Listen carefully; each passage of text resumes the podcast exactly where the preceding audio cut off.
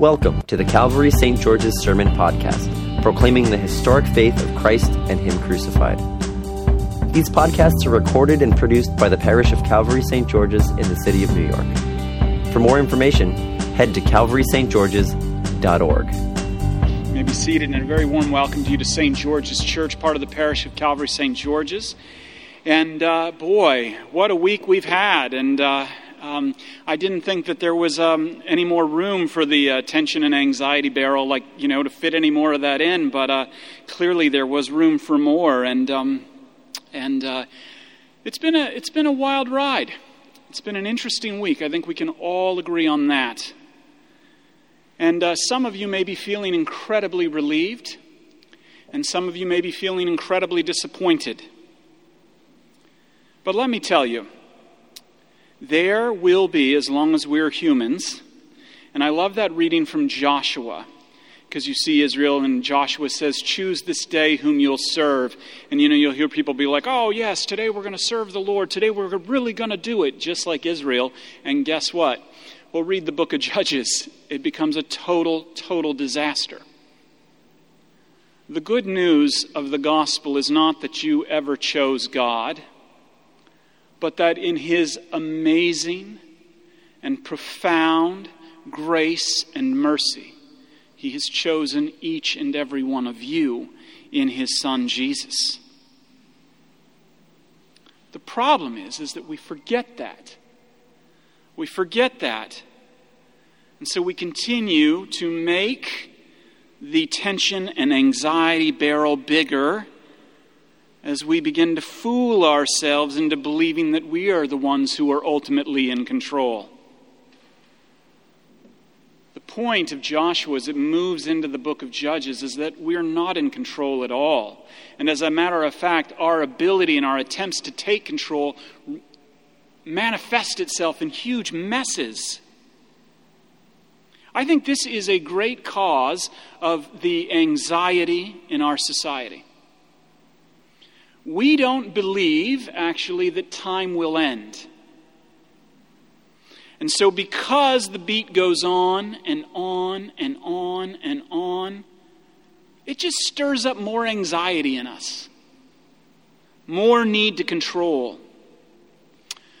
Whoever you voted for, Democrat or Republican, at Calvary St. George's, as Ben said at the beginning of this service, we confess that our loyalty ultimately rests in a king, Jesus Christ, the righteous, who is the Savior of everyone in both parties. There's a reason. there's a reason why our doors are painted red. And it has nothing to do with a timeless color scheme. Rather, our doors are painted red. Protestant churches were painted red to remind us that we enter into a new community. Whereas St. Paul tells us in his epistle to the Ephesians, the walls of hostility that exist between us, brought on by our anxiety and our need to control, have been torn down by the shedding of his blood. Therefore, in these walls, we confess a greater reality than that which we can see in the world around us. We confess that God is in control and He's working through all things the joys, the pains, the disappointments of life. He's working through history in the highs and the real lows,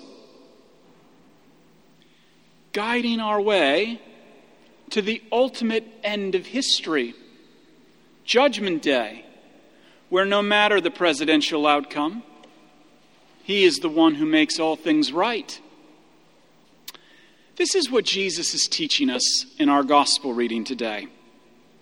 And this is what we confess as Christians. In the Creed, we believe that Jesus will come again to judge both the living and the dead. That's the point of St. Paul's epistle today. People were like, What's up with the dead and when is Jesus coming back? But this is my first point. One of the main truths that Jesus is articulating in this parable in our gospel reading today is that life just isn't going to go on forever. Rather, when it comes to time, there is a beginning and there is an end. And at the end, there shall be a judgment day. Our gospel reading, the parable of the wise and the unwise bridesmaids, teaches us that truth. Now, when a preacher mentions Judgment Day, it immediately, especially Episcopalians, it can make us feel a little nervous. You know, it must be bad when the Episcopalians start talking about Judgment Day. So, but uh, you know, I mean, it's it's. Uh, but uh, it makes us nervous because the Bible clearly teaches that there will be some who are left out. There will be wise bridesmaids and there will be foolish bridesmaids. And the truth is is that can trigger a sense of anxiety within us. However, the powerful thing about the parable is when it is placed within its context, a first century Jewish wedding, it enables us to see ourselves as we actually are. And then it enables us to see the bridegroom as he actually is. And then, God willing, that word, touched by the Spirit, begins to ease the anxiety we all seem to be feeling with the promise of the gospel.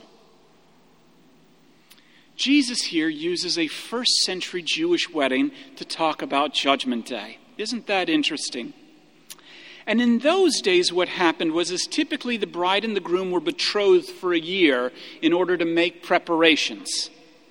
And the wedding was this exhilarating event where not only the families were invited and friends were invited, but the entire community was invited, and communities over there were invited to this big, huge party.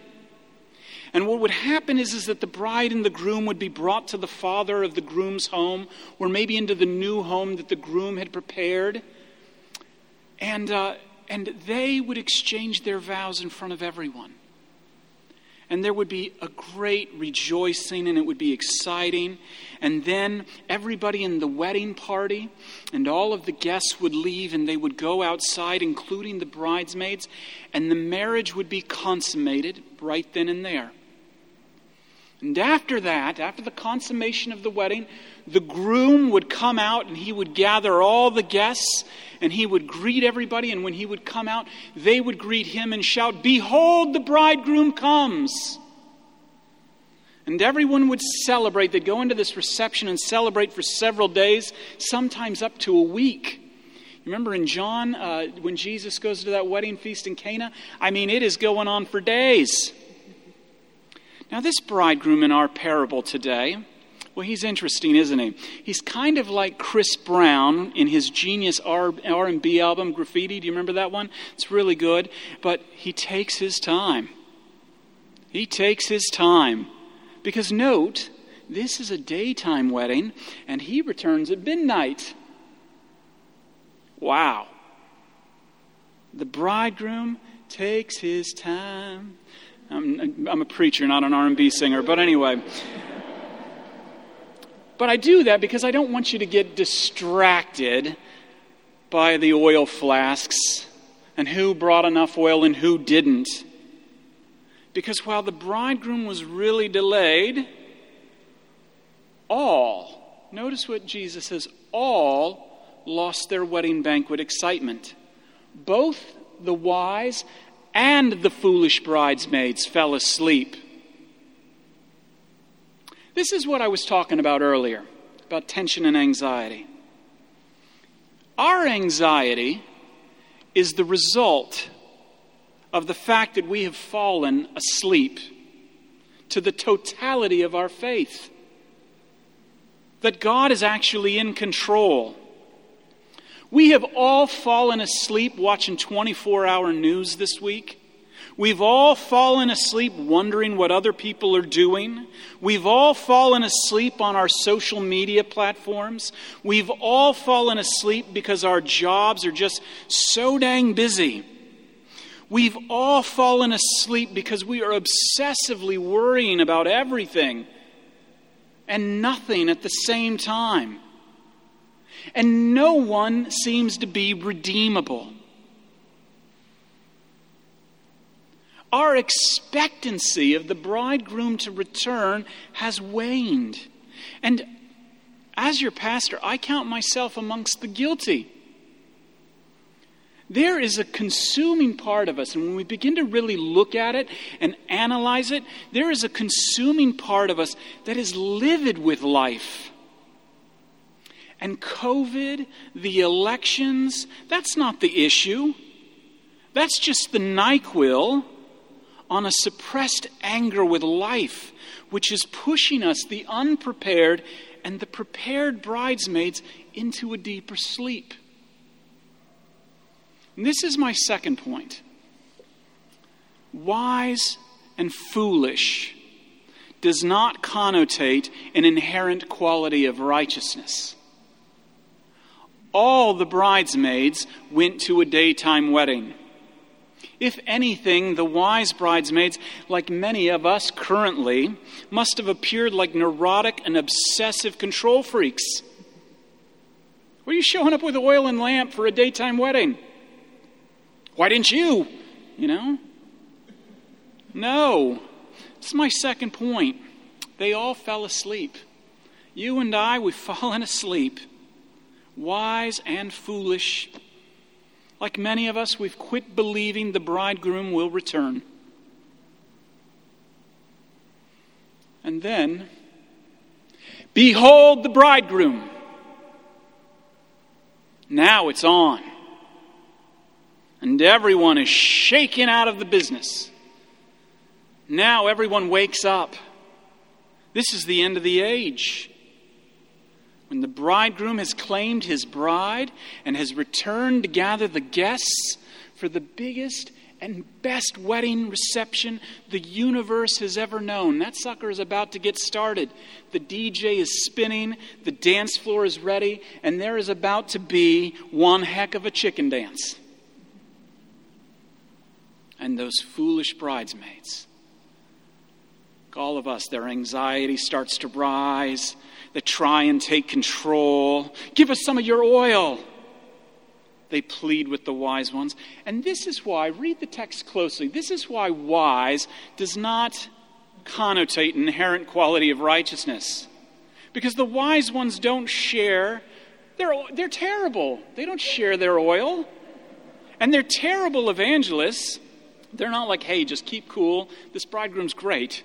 No, they're like, go back to the store and get some more oil at midnight when all the stores are closed. I mean, think about it.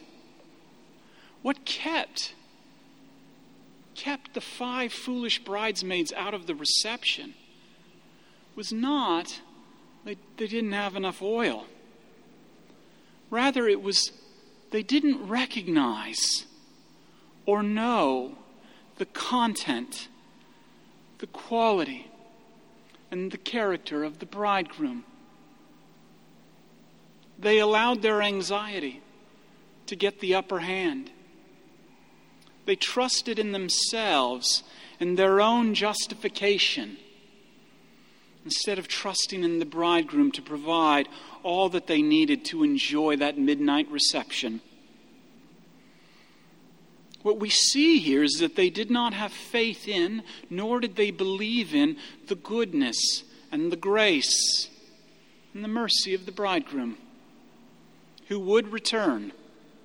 And while he may have been taking his time, he had everything completely and totally under his control. Some of us have our wicks trimmed our lamps filled with oil. And some of us just have lamps, and others of us, and I'm probably in that category, our lamps are somewhere in a trunk. Nevertheless, you and I believe in the grace and mercy of that bridegroom. If you didn't, you wouldn't be here today. Jesus Christ, we believe in him and we believe He has given us all that we need in this age.